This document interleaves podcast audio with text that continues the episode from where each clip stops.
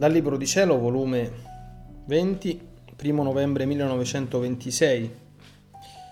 Ciò che fa il Fiat Supremo in ciascuna cosa creata e le lezioni che dà alle creature per venire a regnare in mezzo ad esse.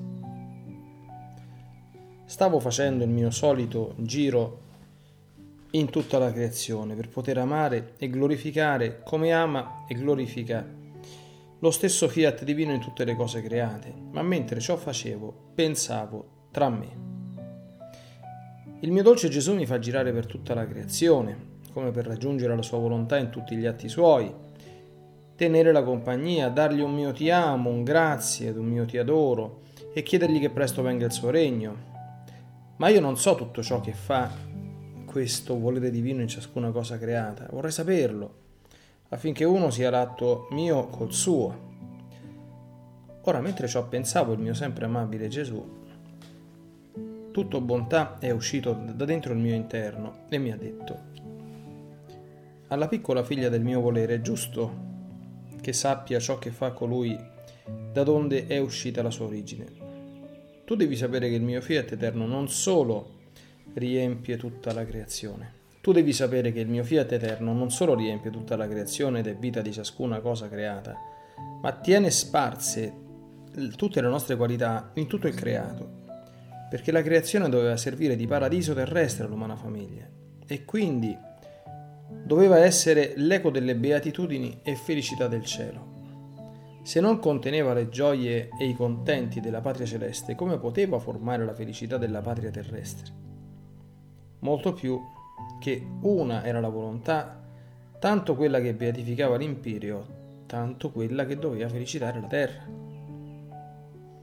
Ora, se tu vuoi sapere cosa fa la mia volontà nel cielo, in quell'azzurro che si vede sempre fermo e disteso sul capo di tutti, non c'è punto che non si vede cielo. Esso, di notte e di giorno, è sempre al suo posto. Sicché la nostra volontà tiene sparsa la nostra eternità, la nostra fermezza che mai si muta, è sempre nel suo equilibrio perfetto, né per qualunque circostanza si cambia mai. E mentre ama, glorifica la nostra eternità, il nostro essere incrollabile, felicita la terra e dice all'uomo, guarda, prendi per modello il cielo che ti è sempre disteso sul capo, sii sempre fermo nel bene, come lo sono io da qui sono sempre disteso a proteggerti, affinché anche tu, come secondo cielo che è popolato di stelle, che all'occhio tu ti sembrano tanto legate al cielo, che si può dire che le stelle sono figlie del cielo, così anche tu, se sarai fermo nel bene, il cielo dell'anima tua sarà popolato di stelle, come tanti parti e figli tuoi. Sicché facendo il tuo giro nella creazione, quando giungi al cielo, anche tu, unita con la nostra volontà, ami e glorifichi la nostra eternità. Il nostro essere incrollabile, che mai si muta, e pregala che renda ferme le creature nel bene, affinché siano il riflesso del cielo e godano la felicità che porta un bene continuato e mai interrotto. Onde seguendo il tuo giro nello spazio della creazione giungerai al Sole, astro più vicino del cielo alla terra, per portare alle creature la sorgente delle felicità terrestri e le similitudini delle beatitudini e gusti della felicità della patria celeste. Vuoi tu dunque sapere cosa fa la mia volontà nel Sole?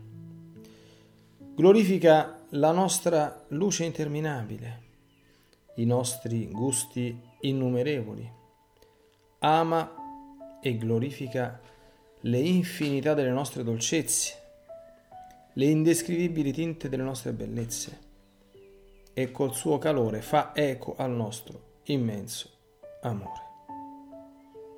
Oh, come ci decanta il sole, ama e glorifica il nostro essere divino, e come la nostra divinità svelata beatifica con atti sempre nuovi tutta la patria celeste. Così il sole eco fedele del suo creatore portatore celeste della Maestà Suprema, velato dalla sua luce nella quale la mia volontà domina e regna, porta alla terra la felicità terrestre, porta la sua luce ed il suo calore, porta la dolcezza di gusti quasi innumerevoli alle piante, alle erbe, ai frutti, porta il calore ed il profumo ai fiori e tante varie tinte di bellezza da felicitare ed abbellire tutta la natura. O come porge il sole, cioè la mia volontà, nel sole per mezzo delle piante, dei frutti, dei fiori, alle umane generazioni la vera felicità terrestre e se non lo godono pienamente è perché si sono discostate da quella volontà che regna nel sole. E la volontà umana mettendosi contro la divina spezza la sua felicità. È la mia volontà, velata nella luce del sole, che dice all'altezza della sua sfera, mentre ama e decanta le nostre qualità divine, dice all'uomo, sii sempre luce, come lo sono io, in tutto ciò che tu fai affinché la luce ti converta tutto in calore e diventi come una sola fiamma d'amore per il tuo creatore. Guardami, con l'essere io sempre luce e calore posseggo la dolcezza, tanto è vero che la comunico alle piante e dalle piante a te, anche tu, se sarai sempre luce e calore, possederai la dolcezza divina. Non avrai più fiele ed ire nell'animo tuo. Possederai i gusti e le varie tinte delle bellezze dell'essere supremo. Sarai solo al pari di me.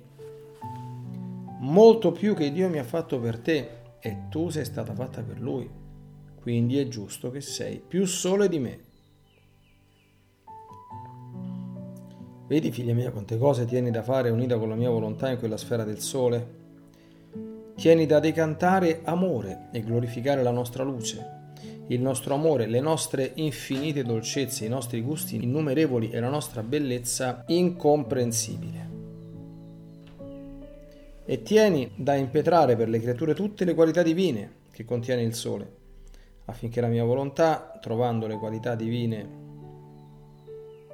in mezzo ad esse, venga a regnare sveltamente col suo pieno trionfo in mezzo alle umane generazioni.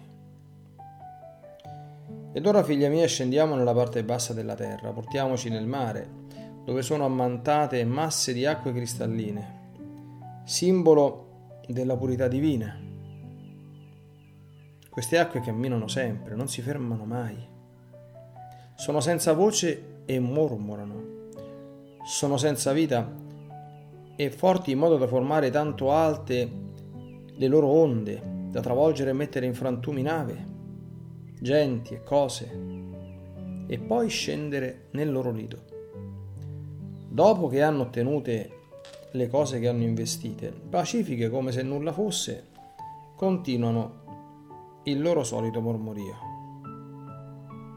Oh, come la mia volontà nel mare decanta, ama e glorifica la nostra potenza, la nostra fortezza e il nostro moto eterno che mai si ferma e se la nostra giustizia forma le sue giuste onde fragorose da atterrare città e genti come mare pacifico, dopo la tempesta la nostra pace mai è perturbata.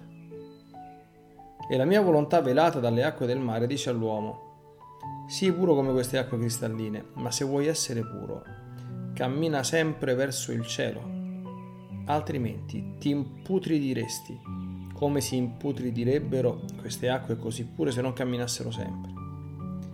Il mormorio della tua preghiera sia continuo se vuoi essere forte e potente al pari di me, se vuoi atterrare i più forti nemici. E la tua volontà ribelle, che mi impedisce di svelarmi ed uscire da questo mare per venire a regnare in te e stendere in te il mare pacifico della mia grazia. Possibile che vuoi essere al di sotto di questo mare che tanto mi glorifica?